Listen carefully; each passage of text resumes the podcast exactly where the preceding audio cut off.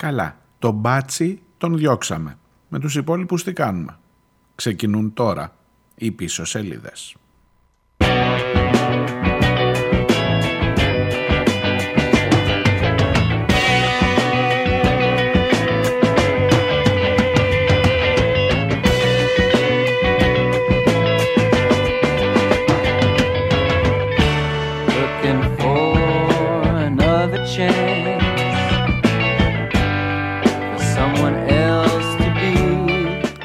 Γεια σας, καλώς ήρθατε. 5η, 27 ο Οκτώβριος με τον Lou Reed Ride into the Sun. Εδώ ξεκινάμε.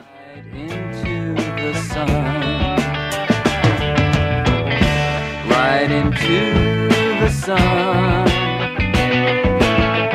Ride into the sun. Σαν σήμερα 27 Οκτωβρίου του 2013 έφευγε ο Lou Reed και αυτή εδώ η έναρξη είναι ένας ελάχιστος φόρος τιμής. Βλέπετε ότι το πάω μαλακά για να μην έρθω στα βαριά πολύ γρήγορα να σας ε, πιάσω σιγά σιγά, όχι από τα μούτρα.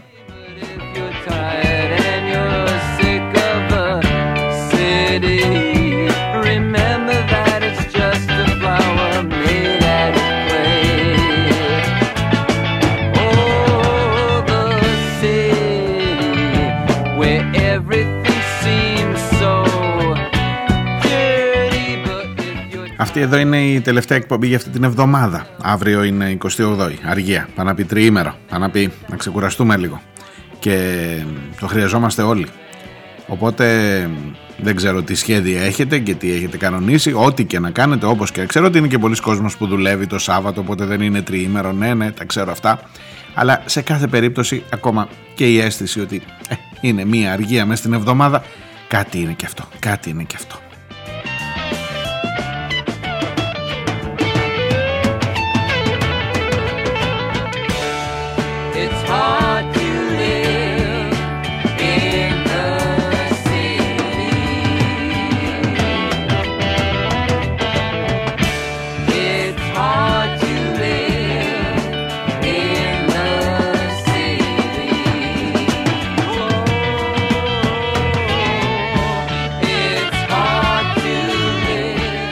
Λοιπόν, κοιτάξτε, σήμερα έρχομαι με μία διάθεση έτσι λίγο να τα κάνουμε λιανά.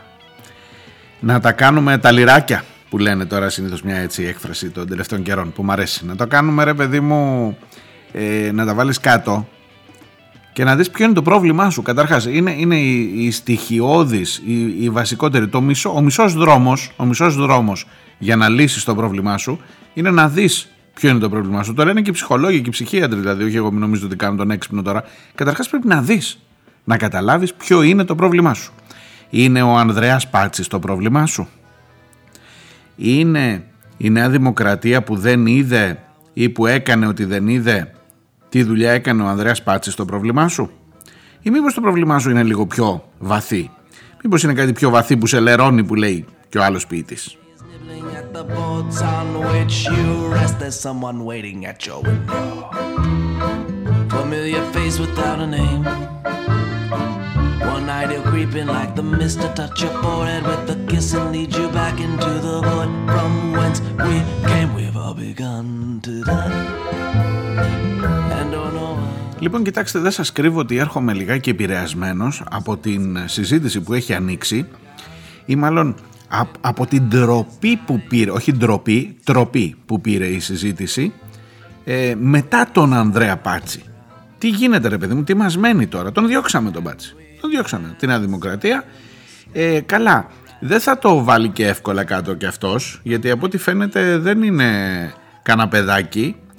Ε, λέει ο οικονόμου με έβαλε να βγάλω εκείνη τη δήλωση και δίνει στεγνά τον κυβερνητικό εκπρόσωπο τη δήλωση που λέει ότι όλα αυτά είναι συκοφαντίες του ΣΥΡΙΖΑ. Τι συκοφαντίες. λοιπόν, ε, δεν παρετείται φυσικά. Λέει θα μείνω ο Αντρέας σας που ξέρετε και εμπιστεύεστε. Αυτόν ξέρετε, αυτόν εμπιστεύετε. Θα μείνω πάντα ο ίδιος. Φαντάσου πόσο μεγάλη ιδέα για τον εαυτό του. Τέλος πάντων, ε, αλλά θέλω να σου πω ότι έχεις πια έναν εντελώς απαξιωμένο πολιτικό. Θα μου πεις Καλά, δεν θα τον ξανακατεβάσει η Νέα Δημοκρατία. Ναι, γιατί ετοιμαζόμουν να πω οι γρεβενιώτες θα τον ξαναψηφίσουν, οι γρεβενιώτες και οι γρεβενιώτησε. που τους απευθύνθηκε χθες και με αυτό το ύφος ε, μάλλον δεν θα ξανά είναι στα ψηφοδέλτια ή ελπίζω, ξέρω εγώ, ξέρω κι εγώ, λες αλλά έχω μέσα μου σήμερα μία αίσθηση να φύγω από τον μπάτσι και να πάμε στο πρόβλημα γιατί το πρόβλημα θα με συγχωρήσετε αλλά δεν είναι ο Πάτσης δεν είναι καθόλου ή μάλλον είναι ένα απειροελάχιστο μέρος του προβλήματος. Ο Πάτσης στο οποίο έχουμε επικεντρώσει, στείλουμε μια ολόκληρη επικοινωνιακή και από τη μία πλευρά και από την άλλη ε, εκστρατεία για να ε, δικαιωθούν οι δικές μας θέσεις, οι δικές μας, ε, πώς να σας το πω, ε, μια, μια λογική αντιπαράθεσης μεταξύ κυβέρνησης αντιπολίτευσης όχι εσείς είστε έτσι εμείς είμαστε οι άλλοι ενώ τουλάχιστον της αξιωματικής αντιπολίτευσης. Και νομίζω ότι μας ξεφεύγει μας ξεφεύγει κάτω από τα πόδια μας. Εδώ στο πλάι την ώρα που εμείς συζητούσαμε περνούσε έτσι φσουτ δίπλα μας η ουσία του ζητήματος αυτού. Του ζητήματος με τις πρακτικές του ζητήματος της, ε, των κόκκινων δανείων, των φαντς και όλων αυτών των κορακιών που τριγυρνούν γύρω από τα δάνεια τα τραπεζικά και τον κοσμάκι που χάνει τα σπίτια του και τις περιουσίες του και εμείς συζητάμε για τον μπάτσι. Μισό λεπτό, μισό λεπτό να τα βάλουμε σε σειρά.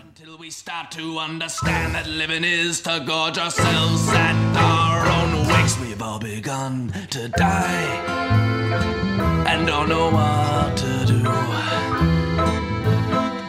Since it hurts to pray to God when God is dying to take strength to laugh.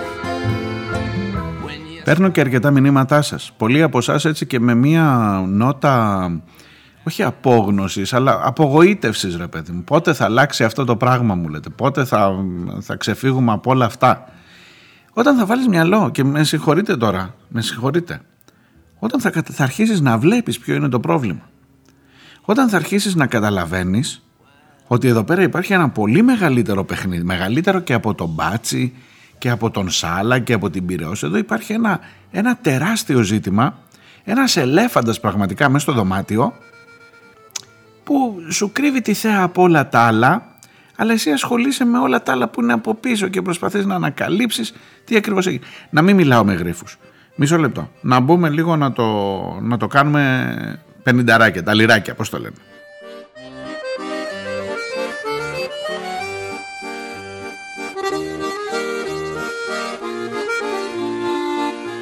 Θα διαβάσω και τα μηνύματά σας όσο τουλάχιστον περισσότερα μπορώ.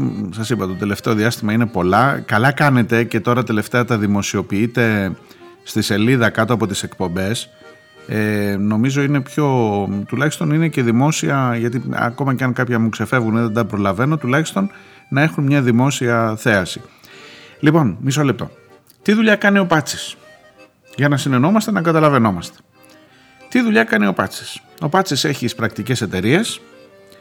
ναι το θεμητό ή το αθέμητο με το να είσαι βουλευτής και να έχεις τις πρακτικές εταιρείες, το τελειώσαμε είναι προφανώς αθέμητο Προφανώς δεν συνάδει με το ρόλο αυτό. Σας έλεγα και χθες νόμος δεν υπάρχει που να το λέει. Μα παράνομο δεν είναι. Αλλά δεν είναι ηθικό. Το τελειώνουμε, το αφήνουμε. Τον παρετήσανε. Τον, πώς τον λένε, τον αποπέμψανε από την ε, κοινοβουλευτική ομάδα της Νέας Δημοκρατίας. Οπότε βγάζουν την τρέχουσα ρετσινιά δεν έχουν απαντήσει ακόμα για την προϋπάρχουσα και για το αν ξέρανε, δεν ξέρω που προφανώς ξέρανε τη δουλειά κάνει, ο ίδιος τους τα λέει. Ο ίδιος τους τα λέει, παιδιά εγώ είχα δηλώσει τι έκανα τα ξέρατε όλα αυτά. Αλλά ελάτε να φύγουμε λίγο από αυτό. Γιατί θέλω να σας πάω λίγο πιο δίπλα, στον ελέφαντα που λέγαμε πριν.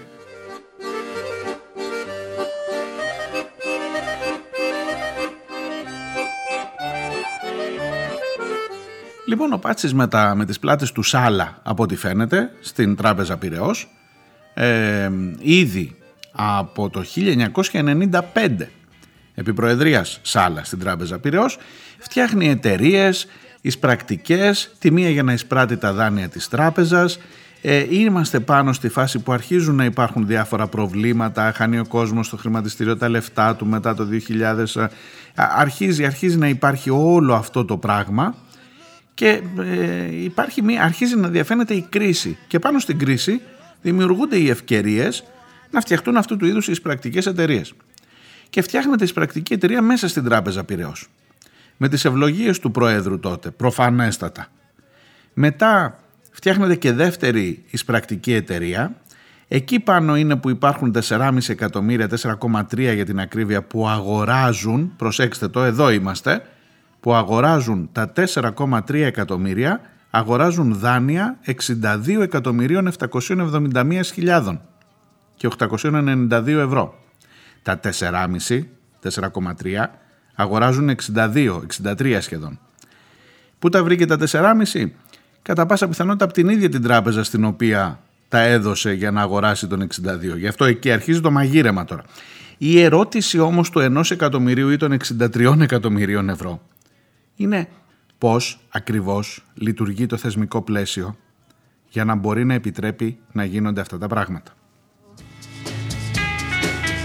Yes, I did, and so I told her all the things I'd been dreaming of. Now we're together nearly every single day singing. Μετά φτιάχνει και δεύτερης πρακτική εταιρεία, κλείνει την πρώτη, παίζουμε από εδώ από εκεί, μετά φεύγει ο Σάλας από την Πυραιός, κάνει τη Λίκτος, με τη Λίκτος έχει συνεταίρο τον κύριο Πάτσι που μπαίνει με άλλο ένα εκατομμύριο που το πήρε λέει από άλλη τράπεζα ελβετική.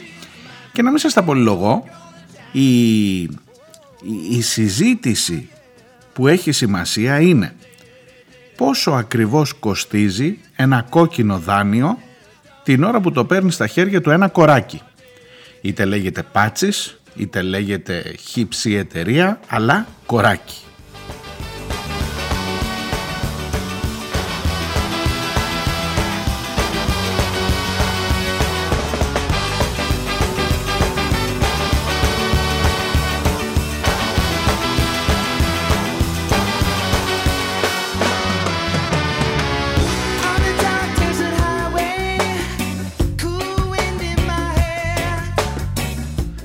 Λοιπόν, εμένα ξέρετε ότι τα μαθηματικά δεν είναι το φόρτε μου, αν και πήγα τέταρτη δέσμη, ε, εξ ανάγκης, ε, αλλά να πάρει ευχή τη μέθοδο των τριών, ξέρετε, σας το έχω ξαναπεί, την άμα. Και μου το έλεγε ο, ο μαθηματικός. Τη μέθοδο των τριών θα σου χρειαστεί. Και δεν είχε άδικο. Ε, εμείς τότε ήμασταν σε άλλη φάση τώρα, έτσι μια που έχουμε έρθει και στα εκπαιδευτικά, κάναμε και το χαβαλέ μας τότε. Ε, ήταν, ήμασταν και στο ποδόγυρο, γύρω από τα, τρέχαμε πίσω από τα κορίτσια, ήταν και η κοπελιά που αυτό και λοιπά. Και είχα πει τότε τη φοβερή ατάκα δάσκαλε, τώρα είμαστε ακόμα, ε, στη, μαθαίνω τη μέθοδο των δύο. Το πιέσει στο υπονοούμενο. Είχα πάρει, είχαν ανέβει πολλοί μετοχές μου με αυτή την ατάκα στην τάξη, να ξέρετε. Ε, του έλεγα θα τη μάθουμε και τη μέθοδο των τριών, τώρα είμαστε στους δύο.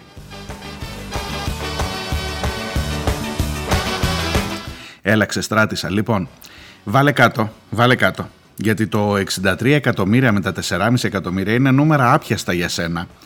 Και λες τώρα κάτι νούμερο από αυτό είναι το 1 15 σου κάνει, το καταλαβαίνεις έτσι, ούτε το 1 15 Έλα να το κάνουμε τα λιράκια, εδώ είναι που θέλω να έρθω.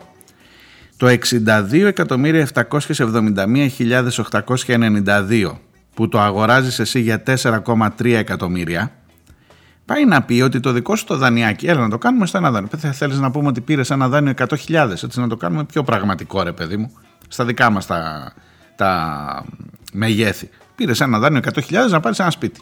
Είχες και εσύ άλλα 50, κάπου ξέρω εγώ, 10, 20. Λες, θα πάρω ένα δάνειο να το πληρώσω 40 χρόνια. Ωραία. Μετά έρχονται στραβά τα πράγματα, δεν το πληρώνεις. Λοιπόν, αυτό το 100.000 δάνειο που μένει απλήρωτο, έρχεται κάποιος και το αγοράζει στο 1 15ο της τιμής. Ξέρετε πόσο είναι το 1 15ο, ξέρετε πόσο είναι αν τα 63 εκατομμύρια γίνονται 4,3, τα 100 χιλιάρικα πόσο γίνονται; Το χ ούτε με τον υπεράνω αυτό αριθμό επί το κλάσμα αντεστραμμένο, που σε δάσκαλ να με δεις τι ωραία που τα έχω μάθει; 6.850. 6.850. Θες να στο στρογγυλοποιήσω, να το κάνουμε 7, να συνεννόμαστε τα 100 χιλιάρικα του δανείου σου που δεν το πληρώνεις για το χύψη λόγο. Γίνονται 7. Αυτός που έρχεται να το αγοράσει ο χιπάτσης το αγοράζει για 7. Εσύ δεν έχεις δικαίωμα να το αγοράσεις. Αν υποθέσουμε ότι είχες εσύ, λες ρε παιδί μου αφού εσύ ως τράπεζα που στο χρωστάω τελικά 7 χιλιάρικα θα πάρεις. Τα άλλα 93 τι γίνονται. Όχι. Το αγοράζει ο Πάτσης 7 από σένα συνεχίζει να ζητάει 100 και αρχίζει ένα άλλο παιχνιδάκι μετά. Μετά έχει 93, εσύ για αυτόν τον Πάτσι είσαι 93 χιλιάρικα, δεν είσαι ο, ο Μάριος Διονέλης που χρωστάει, είσαι 93 χιλιάρικα. Μαζί με τον διπλανό που είναι 93, τον παραδίπλα που είναι 50, τον παρακάτω, αυτό κάνουμε όλοι μαζί 63 εκατομμύρια. Και η χρηματιστηριακή αξία και τα παράγωγα που θα πουληθούν το ίδιο, εσύ ο ίδιος, η περιουσία σου, η ύπαρξή σου πωλείται ως παράγωγο από τον κύριο Πάτσι, που λέει ότι εγώ έχω να λαμβάνω από τους δανειολήπτες που αγόρασα τα δάνειά τους κοψοχρονιά, τελικά 63 και τόσο αξίζει η εταιρεία του. Και αυτό το παίζεις σε ένα χρηματιστήριο και παίζει και πάνω σε αυτό. Εσύ αυτό που καταλαβαίνεις είναι η ευγενική ή συνήθως μη ευγενική κοπέλα που σε παίρνει τηλέφωνο και σου λέει τι θα γίνει κύριε Διονέλ με το δάνειο, θα το, θα το πληρώσετε; Εσύ της λες: Ναι, θα δω, δεν μπορώ, αυτό, πάρτε κάτι, κάτι αυτό. Πιέζω, στο τέλος θα σου στείλουν και δικαστικό επιμέλεια, θα σου κάνουν κατασχέσεις. Αλλά αυτό το story δεν είναι μόνο του Πάτσι. Ότι ο Πάτσης ως βουλευτής κάνει αυτή τη δουλειά, το λύσαμε, είπαμε. Ναι, καταδικαστέο, γεια σου Πάτσι από τη Νέα Δημοκρατία. Το πρόβλημα το λύσαμε παιδιά.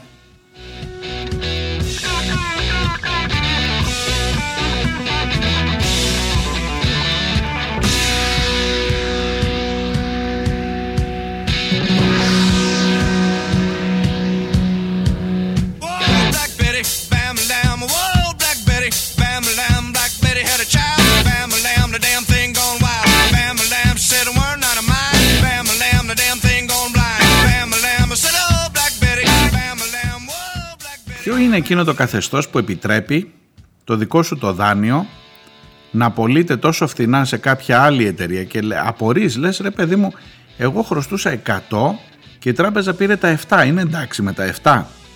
Προφανώς από το να μην πάρει τίποτα, αν και η συγκεκριμένη περίπτωση μάλλον είναι πολύ τραβηγμένη σε ό,τι αφορά την έκπτωση και γίνανε πολλές μαμουνιές και ποιος ζημιώνεται τελικά όταν χάνει η τράπεζα που ήταν της πυρεώς τα, τα δάνεια; Ε, και τελικά χάνει, χάνει, χάνει η τράπεζα από το 100 να παίρνει τα 7, από το 100 να παίρνει τα 7, εσύ να χρωστάς τα 62 στους πάτσιδες και όταν έρχεται η ώρα η τράπεζα να βαρέσει κανόνες σου λέει όπα ανακεφαλαιοποίηση πάλι με τα δικά σου τα λεφτά. Υπέροχο το παιχνίδι παιδιά. Ποιος είναι αυτός που έχει καθορίσει τους όρους του παιχνιδιού να είναι με αυτόν τον τρόπο;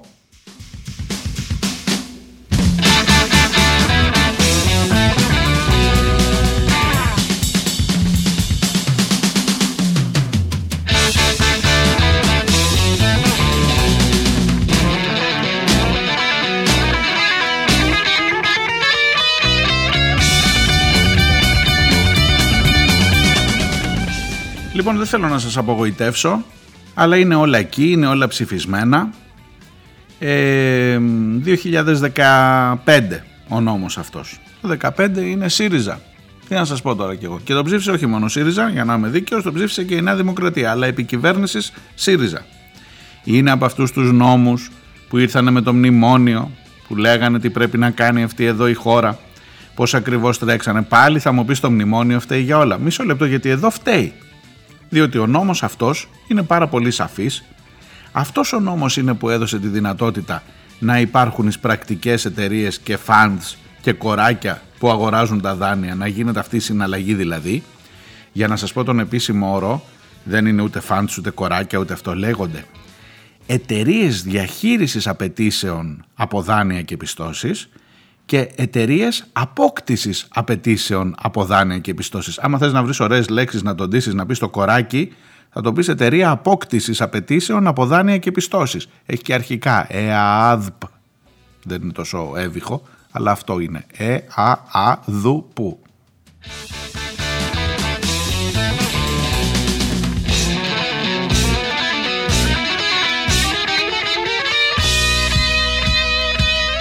Λοιπόν, Λοιπόν, είμαστε λοιπόν εδώ τώρα και πάμε να αρχίσουμε να τσακωνόμαστε.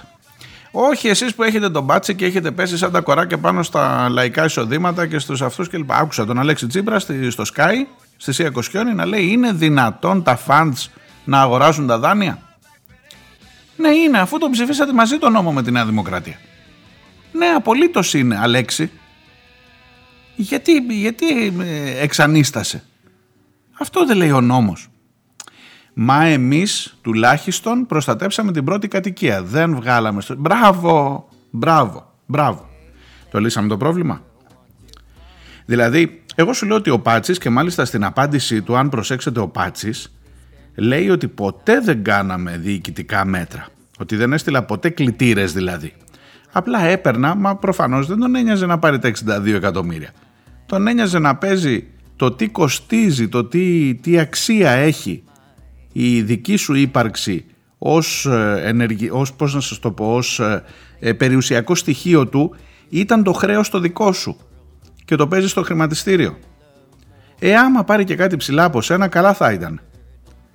Και έχει να περηφανεύεται ότι δεν έστειλα ποτέ εισπράκτη. Δεν ξέρουμε βέβαια αν λέει και αλήθεια. Αλλά λέει: Εγώ δεν έστειλα ποτέ κλητήρες να κάνουν κατασχέσεις. Τηλέφωνα έπαιρνα και πίεζα. Τι θα γίνει με το δάνειό σας; Αυτό έκανα ως ε, εισπρακτική και ως βουλευτής.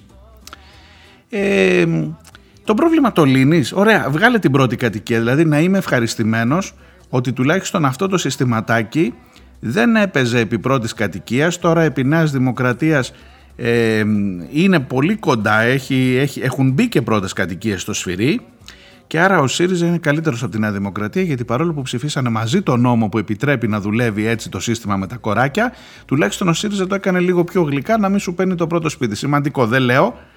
Το πρόβλημα το λύσαμε. Το πρόβλημα το λύνουμε, σύντροφοι. Θα μου πεις τώρα, έχεις την ιστορία του Πάτσι και θα, πάλι με το ΣΥΡΙΖΑ θα τα βάλεις. Ε, να σας πω κάτι.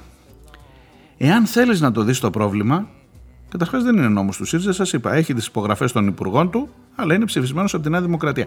Υπάρχει κάποιος εκεί έξω, υπάρχει από εσάς που τσακώνεστε τώρα, διότι το ζήτημα το αποκάλυψε ο Πολάκης, ο Πολάκης είναι αυτός που έβγαλε στον τάκο τον Πάτσι, ωραία, υπέροχα, μπράβο.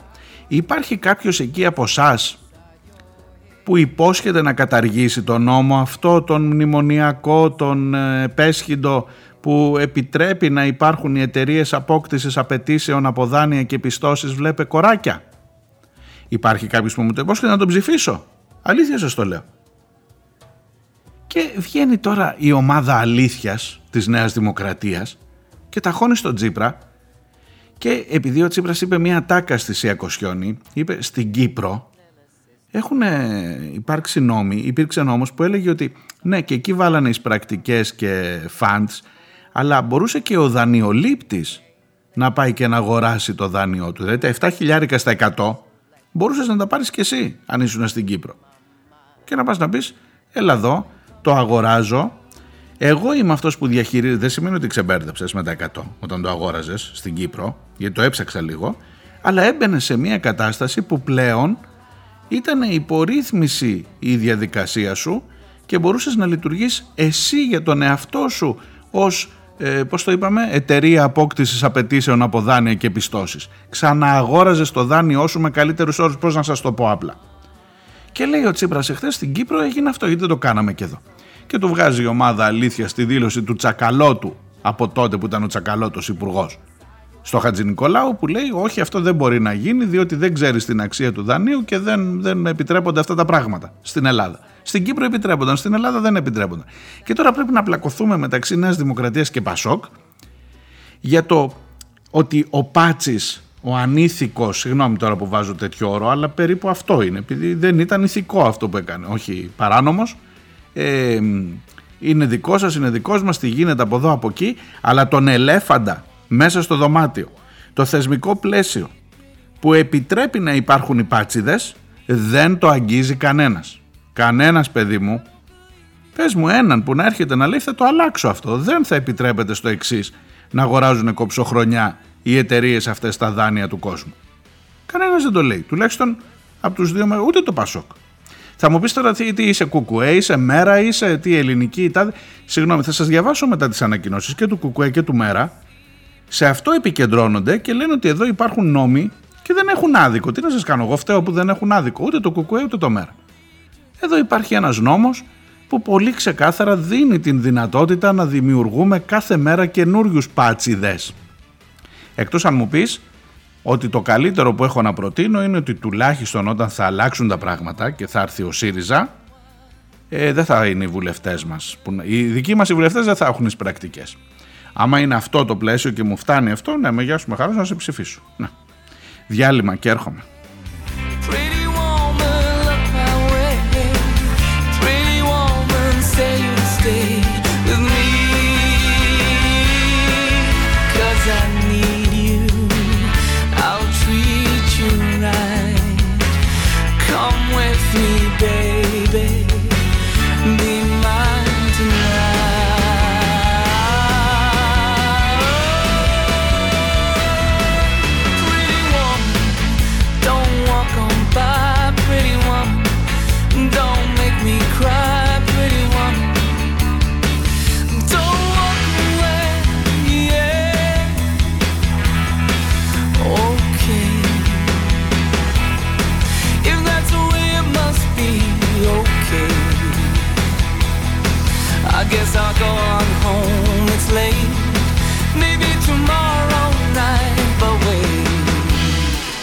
Do I see?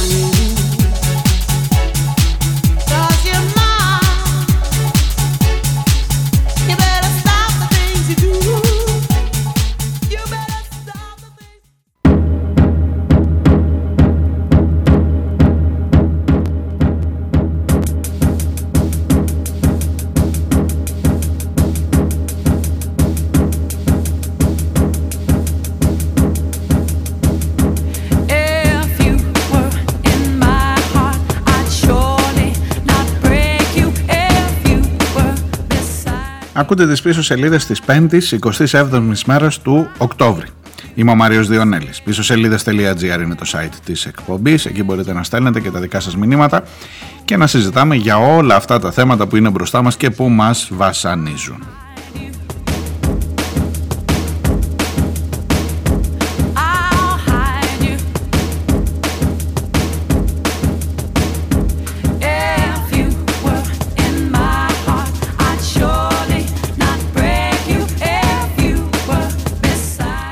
Σας υποσχέθηκα δύο ανακοινώσεις για το ζήτημα αυτό από τους ε, πιο πέρα, τους πιο αριστερά από τη Νέα Δημοκρατία και το ΣΥΡΙΖΑ.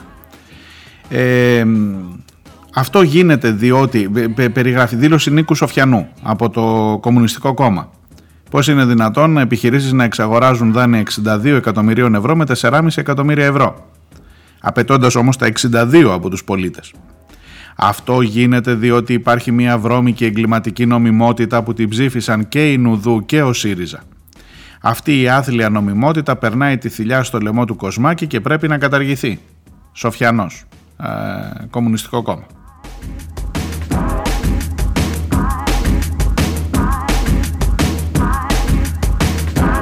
Έχει άδικο. Έχει άδικο, πες μου. Ε, η, η συζήτηση όλη αυτή βασίζεται πάνω στο νόμο που επιτρέπει να έχεις αύριο χωρίς να το μάθεις ποτέ να υπάρχουν ακόμα εκατοντάδες πάτσιδες και να δημιουργούνται και καινούργοι ακριβώς γιατί το θεσμικό πλαίσιο το επιτρέπει. Ποιος ζητάει σήμερα να καταργηθεί το θεσμικό πλαίσιο αυτό; Το κουκουέ το ζητάει πάντως.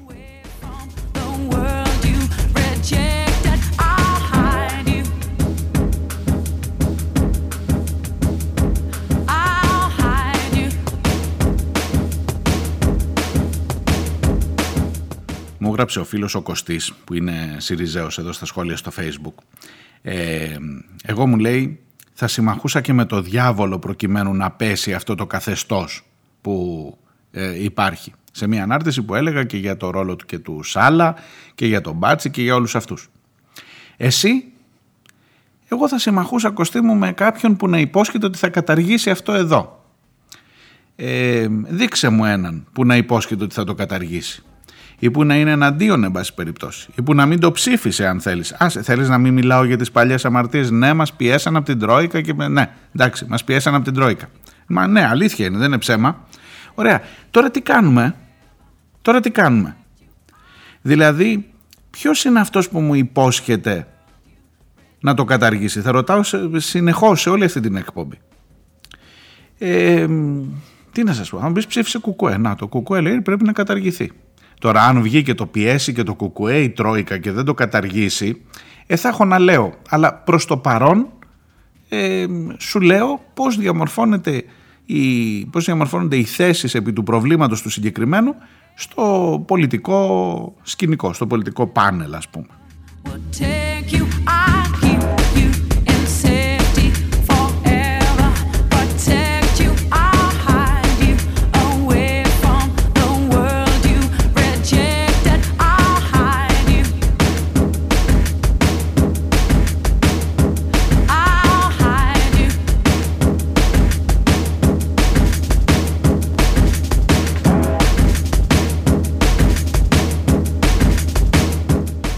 Η υπόθεση Πάτσι αναδεικνύει την κοινικότητα της Μητσοτάκης ΑΕ.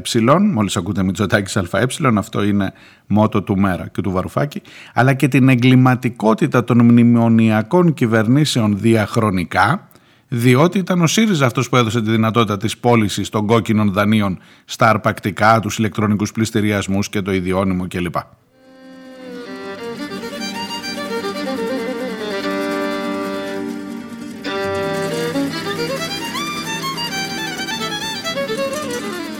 Και τώρα κάνουν δήθεν ότι αντιμαχούν πάνω στα κοινά συμφωνημένα τους, στο κοινό συμφωνημένο τους πλαίσιο υπέρ των αρπακτικών, των τραπεζιτών, της ολιγαρχίας, των διαφόρων πάτσιδων που νόμιμα πλιατσικολογούν. Έχει άδικο; Πείτε μου εσείς, έχει άδικο.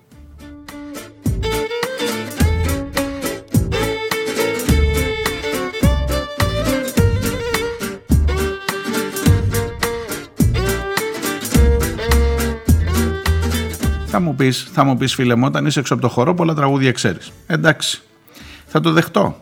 Είναι εύκολο και ο ΣΥΡΙΖΑ την ίδια αντιπολίτευση έκανε πιο πριν.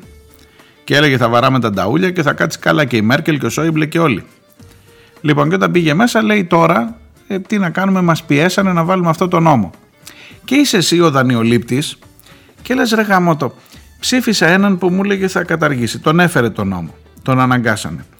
Μετά ε, ανα, βλέπω ότι μέχρι και βουλευτές μπήκαν σε αυτή τη φάμπρικα εις βάρος μου το μόνο που μου μένει να ψηφίσω, επειδή τουλάχιστον μεταξύ των δύο μεγάλων για το Πασόκ, δεν σας λέω ξεκάθαρα γιατί είναι στην ίδια το μνημόνιο το τρίτο, έχει και του Πασόκ και του Ποταμιού αν θυμάστε, είχε τις ψήφους, όλοι μαζί. Λοιπόν, ε, το μόνο που μου μένει είναι τουλάχιστον να ψηφίσω κάποιον που είναι πιο ηθικός, που δεν θα κάνει ο βουλευτής το πλιάτσικο. Θα το κάνουν οι υπόλοιποι, ο νόμος θα είναι εκεί, εγώ κάποιον θα έχω να με παίρνει τηλέφωνο ως πρακτική εταιρεία, δεν τίθεται θέμα αλλά δεν θα κάνει και ο βουλευτής, ρε παιδί μου, ηθικό πλεονέκτημα της αριστεράς. Εντάξει, είσαι εντάξει με αυτό, σου φτάνει. Όχι, άμα σου φτάνει, εντάξει, ρε παιδί μου, κανένα πρόβλημα. Και άμα βγάλω το κουκουέ το βαρουφάκι και μετά τους πιέσουν και αυτούς η Τρόικα και αυτό, ναι, θα έχεις να λες και για αυτούς μετά. Ε, λύση έχεις κάπου. Μπορείς να πιέσεις. Θα μου πεις, ποιος θα σε σώσει ο Βαρουφάκης, το κουκουέ ή ο Τσίπρας; Άμα δεν είσαι εσύ στους δρόμους Άμα δεν είσαι και μου γράφει ο Χρήστος ένα πολύ ενδιαφέρον μήνυμα. Τα, τα παιδιά, τα πιτσιρίκια στο ΕΠΑΛ, όλη αυτή η ιστορία που κάναμε τώρα θα μου πεις πάνω να συνδέσεις δύο φαινομενικά άσχετα θέματα μεταξύ τους αλλά δεν είδε να διαμαρτύρονται. Τα βάζουν με έναν καθηγητή που είναι ο τελευταίος τροχός της αμάξης και δεν, είναι, δεν είδε να διαμαρτύρονται ούτε για τις πρακτικές που παίρνουν τηλέφωνο τον πατέρα τους, ούτε για τη ΔΕΗ που τους έχει έρθει το ρεύμα στο Θεό, ούτε για τους παρόχους ενέργειας συνολικά, ούτε ούτε ούτε. Θα μου πεις Χρήστο μου, δεν θα τα δει ποτέ ο Πιτσιρικάς στο ΕΠΑΛ, δεν θα τον δει μπροστά του. Ούτε τον μπάτσι θα δει ποτέ, ούτε το αυτό. Πάντα θα τα βάλεις με τον τελευταίο τροχό θα πάρεις μια μεγάλη ικανοποίηση όταν θα τις βρεις και θα της πεις άντε μόρι αυτό ξέρω εγώ την κοπέλα αυτή την κυρία που σε παίρνει από την εισπρακτική και θα έχεις πάει πιο ήσυχος, θα έχεις ξαλαφρώσει, θα τα έχεις πεις αυτή ρε παιδί μου και αυτό. Μα να σου πω κάτι, ακόμα και γι' αυτό το ρόλο είναι εκεί. Ακόμα και να μην περιμένει να, να πληρώσεις το δάνειό σου, το ξανάπα. Παίζει το δάνειό σου, το χρέος σου, η ύπαρξή σου παίζει ως παράγωγο σε μια αγορά που διαπραγματεύεται τα χρέη τα δικά σου ως περιουσιακά στοιχεία της εταιρείας που τα αγόρασε. Οπότε η κυρία εκεί πληρώ, γι' αυτό πληρώνεται για να τη βρήσεις στο τέλος και ξεσπάμε εκεί στους τελευταίους κάτω κάτω τροχούς της άμαξης. Το πρόβλημα θα το λύσεις, θα βγεις στο δρόμο. Θα, θα ακούσει, δεν θέλω να σου πω άκου τον τάδε, άκου τον δίνα. Θα βγεις στο δρόμο παιδί μου. Σε ενοχλεί κάτι από όλα αυτά. Ή σου φτάνει ας πούμε ότι οι από εδώ είναι πιο ηθικοί λίγο και δεν θα βάζουν βουλευτές να μας παίρνουν τηλέφωνο.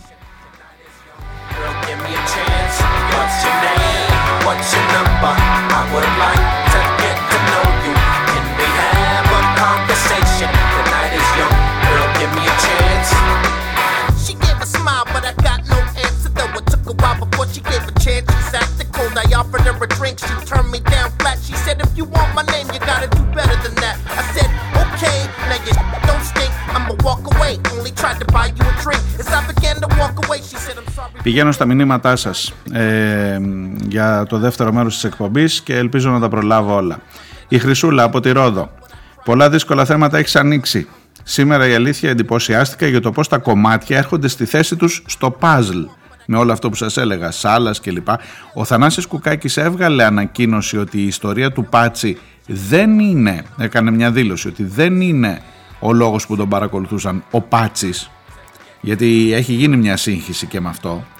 Και ίσως και από αυτά που είπα και εγώ εχθές δεν, δεν, δεν ξεκίνησε να παρακολουθείτε όταν έκανε την ε, ανακοίνωση για τον Μπάτσι ξεκίνησε να παρακολουθείτε όταν έκανε το μεγάλο ρεπορτάζ στο, στους Financial Times για τις ατασταλίες των τραπεζιτών μέσα στις οποίες είναι και ο Πάτσης που αγόραζε τις Πυραιός μαζί με το Σάλα Παρέα τα δάνεια κοψοχρονιά δανειζόμενος από την ίδια την Πυραιός.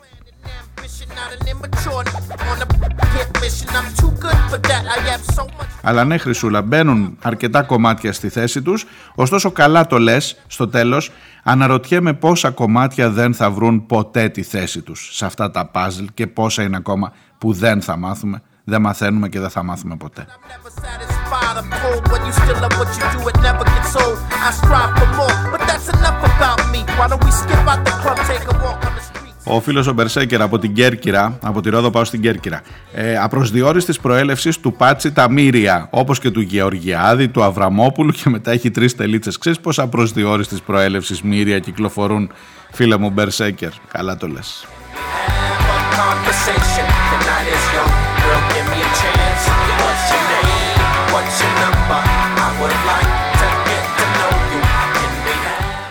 Ο φίλος ο Στάθης από το Ηράκλειο, κρατικοδίαιτες business που συντηρούνται μέσω των, της υποχρεωτικότητας ή μέσω της καταστροφής του άλλου. Έτσι επιπλέει η ελίτ της χώρας με την αδύναμη και παρασιτική οικονομία. Δεξιό σκάνδαλο, δυστυχώς όμως όχι αποκλειστικά δεξιό. Πολλοί έχουν ακολουθήσει αυτόν τον ασφαλή δρόμο, ενώ άλλοι άνοιξαν τον δρόμο στα παρασιτικά funds. Το νόμιμο δεν είναι πάντα και ηθικό.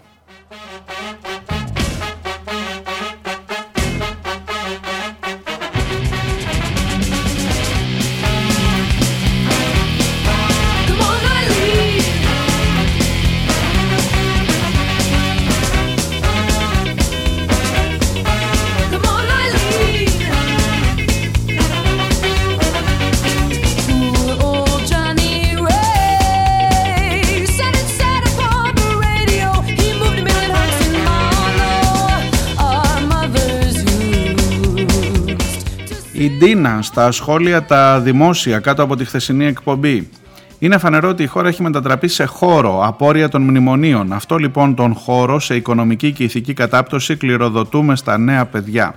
Η ελπίδα βρίσκεται στις φοιτητικές και μαθητικές κινητοποιήσεις, στους απεργούς της Μαλαματίνας, στις νέες κοπέλες που έχουν το θάρρος να διαδηλώνουν μπροστά στην πατσοκρατία για τα δικαιώματα των γυναικών. Το αν τα παιδιά στα ΕΠΑΛ είναι εξωσχολικά ή ενδοσχολικά λίγη σημασία έχει σε αυτή τη φάση και σε καμία περίπτωση δεν είναι παράσιτα, ακούστηκε λέει σε άλλο σχόλιο ακροάτριας, η όποια τιμωρία θα πρέπει να είναι βοηθητική και μόνο σε αυτή τη φάση.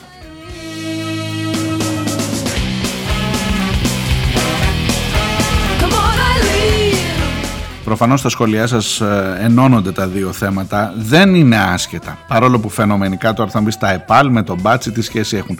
Έχω την εντύπωση ότι όλο αυτό που ζούμε είναι ένα πράγμα που μας βασανίζει και είναι όλα ε, φαινόμενα εκφάνσεις του ίδιου πράγματος κατά βάση. Ο Στέλιος από το Ρέθυμνο μου γράφει δεν έχω ακούσει ακόμα την εκπομπή αλλά έχω την εντύπωση ότι πάλι θα κουνάμε το δάχτυλο θα κάνουμε στο, συγγνώμη, θα κάνουμε στο δημόσιο λόγο τη συζήτηση ότι είναι νόμιμο είναι και ηθικό. Μόνο που στην περίπτωση Πάτσι είναι ζητούμενο τόσο η νομιμότητα όσο και η ηθικότητα. Και αν πούμε ότι η ηθικότητα ενδεχομένως να έχει για καθέναν από εμάς μια υποκειμενική διάσταση, η νομιμότητα για την οποία κόπτεται η κυβέρνησή μας την τρίβει στη μούρη με κάθε, για την, και μας την τρίβει στη μούρη με κάθε ευκαιρία θα έπρεπε να είναι αντικειμενική και ξεκάθαρη. Έτσι χτίζεται ένα κράτος δικαίου μόνο που απέχουμε πολύ από κάτι τέτοιο.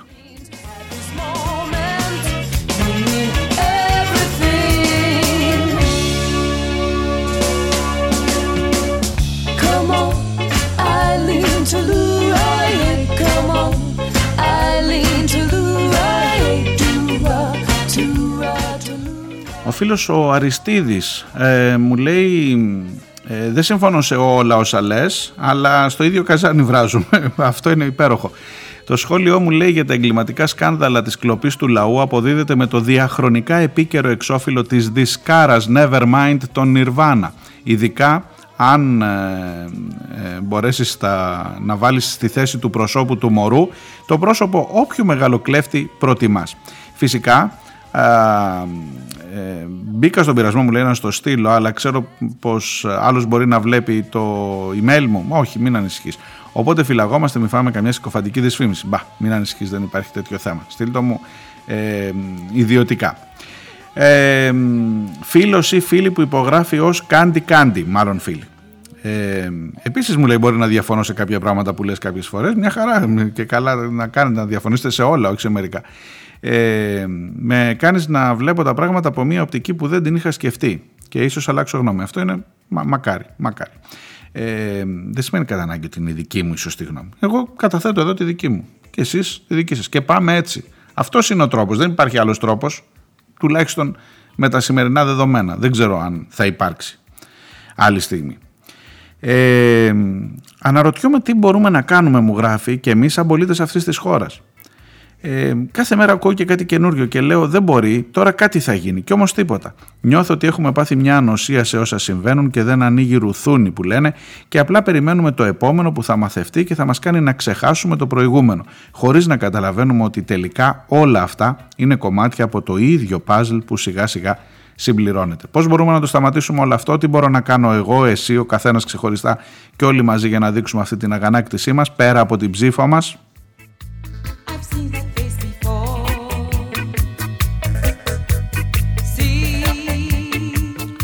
Πραγματικά δεν ξέρω πώς μπορώ να δείξω την αντίδρασή μου σε όλα αυτά και να πω φτάνει, μου γράφει ή κάντι κάντι.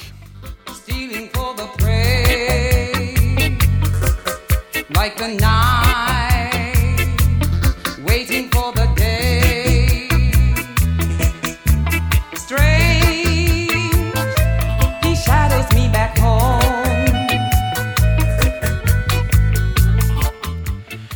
Ο φίλος ο Χρήστος από τη Δράμα για το ζήτημα των Νεπάλ κατά κύριο λόγο με ελάχιστη φαντασία σπάει κανείς πίσω στα μαθητικά του χρόνια και ας φανταστεί για λίγο τον εαυτό του ως μαθητή μέσα σε ένα τέτοιο κλίμα. Ας φανταστεί το παιδί του σε μια σχολική αίθουσα, σε ένα σχολείο, μια τέτοια, με τέτοια καφρίλα, είτε συμμετέχει το παιδί του είτε όχι, ειδικά αν δεν συμμετέχει. Α φανταστεί ένας φούρναρης να μπουκάρουν στο φούρνο του και να τον εμποδίζουν να ζυμώσει, να ψήσει για να πουλήσει ψωμί. Αν το κάνουν από οργή επειδή στερούνται το ψωμί, σίγουρα, είναι κάτι που, σίγουρα κάτι κάνουν λάθος. Το να υπάρχει οργή γενικότερα και ειδικά σε νέους είναι ελπιδοφόρο, δείχνει αντίδραση, σφιγμό. Το θέμα είναι όμως πού κατευθύνεται η οργή αυτή και κατά πόσο υπάρχει επιθυμία για αλλαγή, για βελτίωση. Τι είδους οργή είναι αυτή που κατευθύνεται προς τον τελευταίο κρίκο της αλυσίδας που αντικειμενικά δεν φταίει; Πού κατευθύνεται ακόμα, που κατευθύνεται ακόμα και προς τους συμμαθητές τους. Την οργή τους σίγουρα δεν πρόκειται να την κατευθύνουν εναντίον κανενός καλανα- καναλάρχη, κανενός παρόχου ενέργειας, κανενός τραπεζίτη που αντικειμενικά φταίει για τη μαυρίλα της ζωής τους. Επιπλέον είναι πολλά τα παραδείγματα ανθρώπων που παρότι βίωσαν αδικία και πόνο στέκονται με αξιοπρέπεια τόσο απέναντι στον εαυτό τους όσο και στους άλλους. Είναι δικαιολογημένη η οργή όταν το, σύνθημα, το σύστημα σε συνθλίβει με οποιοδήποτε τρόπο. Όταν όμως αποδέκτης της, αργ- της οργής είναι ο διπλανός, ο αδύναμος που δεν φταίει, τότε μιλάμε για κάποιο, για κάτι άλλο.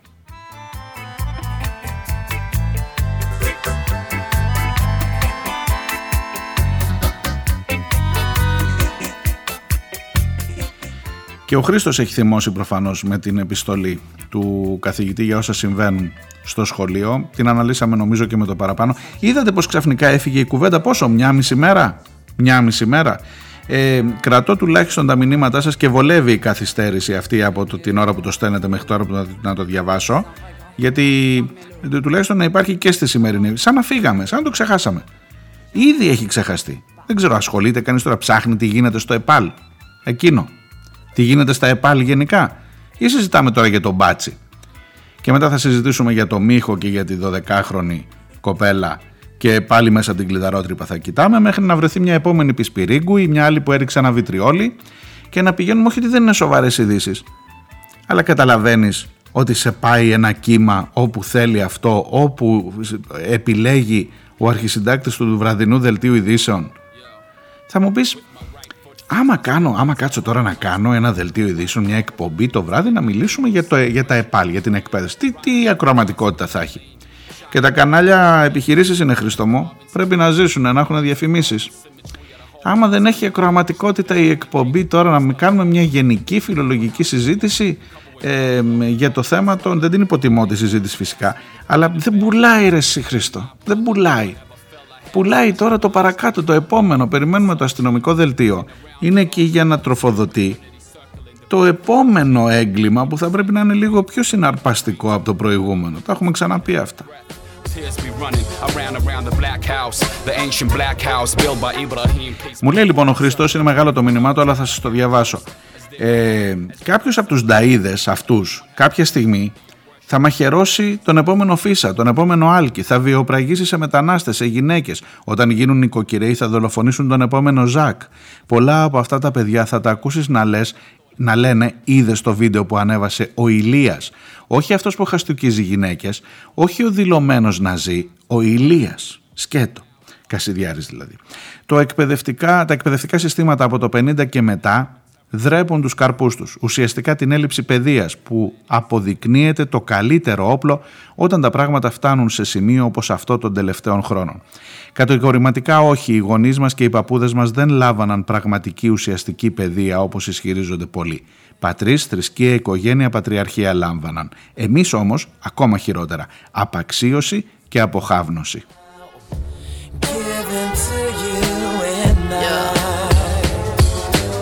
Mano derecha abro la puerta. Mi madre me recibe con un periódico y una carta. Προφανώς δεν είναι σχολικό το πρόβλημα. Όσοι αγωνιούν ή όσοι δεν κλείνουν τα μάτια ξέρουν ότι είναι ένα ακόμα επεισόδιο από το έργο Εκφασισμός της ελληνικής κοινωνίας. Ξέρουμε από καιρό τα αίτια, δεν είναι κάτι καινούριο, δεν είναι η πρώτη φορά. Καταντάει όμως οι προσχηματικές παρεμβάσεις της δικαιοσύνης, αφού γίνει το κακό, όπως παραδείγματος χάρη για τη 12χρονη, αφού έχει συντελεστεί η ανθρωποφαγία της από τα μέσα μαζικής ενημέρωσης. Το να περιμένεις ως πολίτης, ως άνθρωπος να αντιμετωπίσουν τα αίτια του εκφασισμού οι μόνιμοι ιδιοκτήτες της εξουσίας είναι σαν να περιμένεις να περάσει τρένο από την Κρήτη. Le pido a Dios que lo ampare en sus últimos momentos. Looking back on my life. Και επειδή για αυτό το τρένο στην Κρήτη γίνεται τώρα σε πάω αλλού, πιο πιθανό είναι να περάσει τρένο από την Κρήτη από το να αντιμετωπιστεί από αυτούς. Περιμένεις όμως μου λέει στην τελευταία του φράση και εδώ είναι που μπαίνουμε λιγάκι στα ζητήματα και της άλλης πλευράς. Περιμένεις όμως εδώ και 12 χρόνια από κάθε εκδοχή της αριστεράς, είτε την ορθόδοξη, είτε του ρεαλισμού, είτε τη μασκαρεμένη, να έχει κάνει παιχνίδι στο γήπεδο που κανονικά θα έπρεπε να κερδίζει. Αυτή την ανυπαρξία πιστεύω πως έδειξε ο ακροατής από τη Σταυρούπολη που μίλησε για κόκκινες γειτονιές που έγιναν μαύρες στην περίπτωση του εκεί ΕΠΑΛ. Okay, yeah. With my right hand first, I opened the door to the room where my woman gave birth to my firstborn son. Only minutes before, I was in the waiting room, nervous. Mom's giving me comfort, family support. As I approached, I could hear him crying. Από τη δράμα πηγαίνω στην Λέσβο, ο Φώτης. Ε, μου γράφει κάτι πολύ ωραίο. Κόκκινα δάνεια, αγορασμένα από γαλάζιους βουλευτές, ξεπλημμένα από κίτρινα μέσα μαζικής ενημέρωσης. Αν μη τι άλλο, έχουμε πολυχρωμία. The years replaced by hugs. Father whispered in his ears. The family was gathered, pictures were taken. My hands still shaking. My joy beyond words. Him in my arms. Three generation of tears running so calm. He came Η φίλη η Νούλη που κάθε τόσο με τα link που μου στέλνει βάζει μια προτείνει, θεματο, προτείνει θεματολογία στην ουσία μου στέλνει αυτή την απίστευτη είδηση ότι ο Πατούλης ο πο- επανεκλεγής πρόεδρος του Ιατρικού Συλλόγου της Αθήνας και Περιφερειάρχης της καρδιάς μας ε, έχει κονδύλι για την αποδελτίωση στην περιφέρεια Αττικής και μέσα στην αποδελτίωση πάνω από τα, ξέρεις όταν κάνεις αποδελτίωση υπάρχουν εταιρείες που σου λέει κάτσε να δω τι γράφουν εφημερίδες για μένα ρε παιδί μου και τα site. Λογικό, λογικό. Ε, στα λίματα που έχει δώσει, λίματα με ήττα όχι με ύψιλον, ε, είναι η γυναίκα του ρε εσείς, η πρώτη γυναίκα του. Δηλαδή έχει βάλει υψηλότερα λέει περιφέρεια Κρήτης ξέρω εγώ, λέει Πατούλης εννοείται, λέει ε, αυτοδιοίκηση ξέρω εγώ, λέει αυτό. Μετά είναι η Μαρίνα Πατούλη που χωρίσανε και τώρα θέλει να παρακολουθεί τι γράφουν για αυτή τα μέσα ενημέρωσης. Και μετά είναι, ας πούμε, ο Υπουργός Εσωτερικών, ο Υφυπουργός... Μιλάμε τώρα. Ε, καμιά φορά, ρε παιδί μου, το γελίο, το γελίο έρχεται ακριβώς να σου επιβεβαιώσει ότι δεν υπάρχει σωσμός, σωτηρία. When you're strange, no one remembers your name. When you're strange, when you're strange, when you're strange, yeah, the people are strange. When you're a stranger, faces look ugly when you're alone. Women seem wicked when you're unwanted. Streets are uneven when you're down. Και ο φίλος ο Πολυχρόνης, και με αυτό θα τελειώσω, μου στέλνει την είδηση ότι η κατάργηση των δύο μαθημάτων του Λυκείου ε, κρίθηκε παράνομη γιατί το ανέφερα κάποια στιγμή ότι βγάλαμε έξω τα μαθήματα πολιτική παιδείας, σύγχρονος κόσμος, πολίτης της δημοκρατίας κλπ. Ε, αυτά, τα, ζητε- αυτά τα θέματα με απόφαση κεραμέως κρίθηκε παράνομο από το ΣΤΕ και κανονικά πρέπει να επιστρέψουν αν καταλαβαίνω καλά πολλοί χρόνοι. Ελπίζω ότι θα επιστρέψουν τα μαθήματα αυτά. Και βάλαμε μέσα θρησκευτικά, βάλαμε τώρα, ξέρετε, παραπάνω ώρες εννοείται, βάλαμε όλα τα υπόλοιπα, αλλά και γενικά το θέμα κοινωνιολογία, όλο αυτό. Ε, έχουμε δώσει κατεύθυνση στο τι παιδεία παίρνουν τα παιδιά μας. Μην ανησυχείς καθόλου. Είναι πολύ σαφή τα πράγματα. Λοιπόν, σας χαιρετώ με αυτές τις σκέψεις. Καλό Σαββατοκύριακο, καλό τριήμερο. Θα τα πούμε τη Δευτέρα. Να προσέχετε, να ξεκουραστείτε. Γεια χαρά.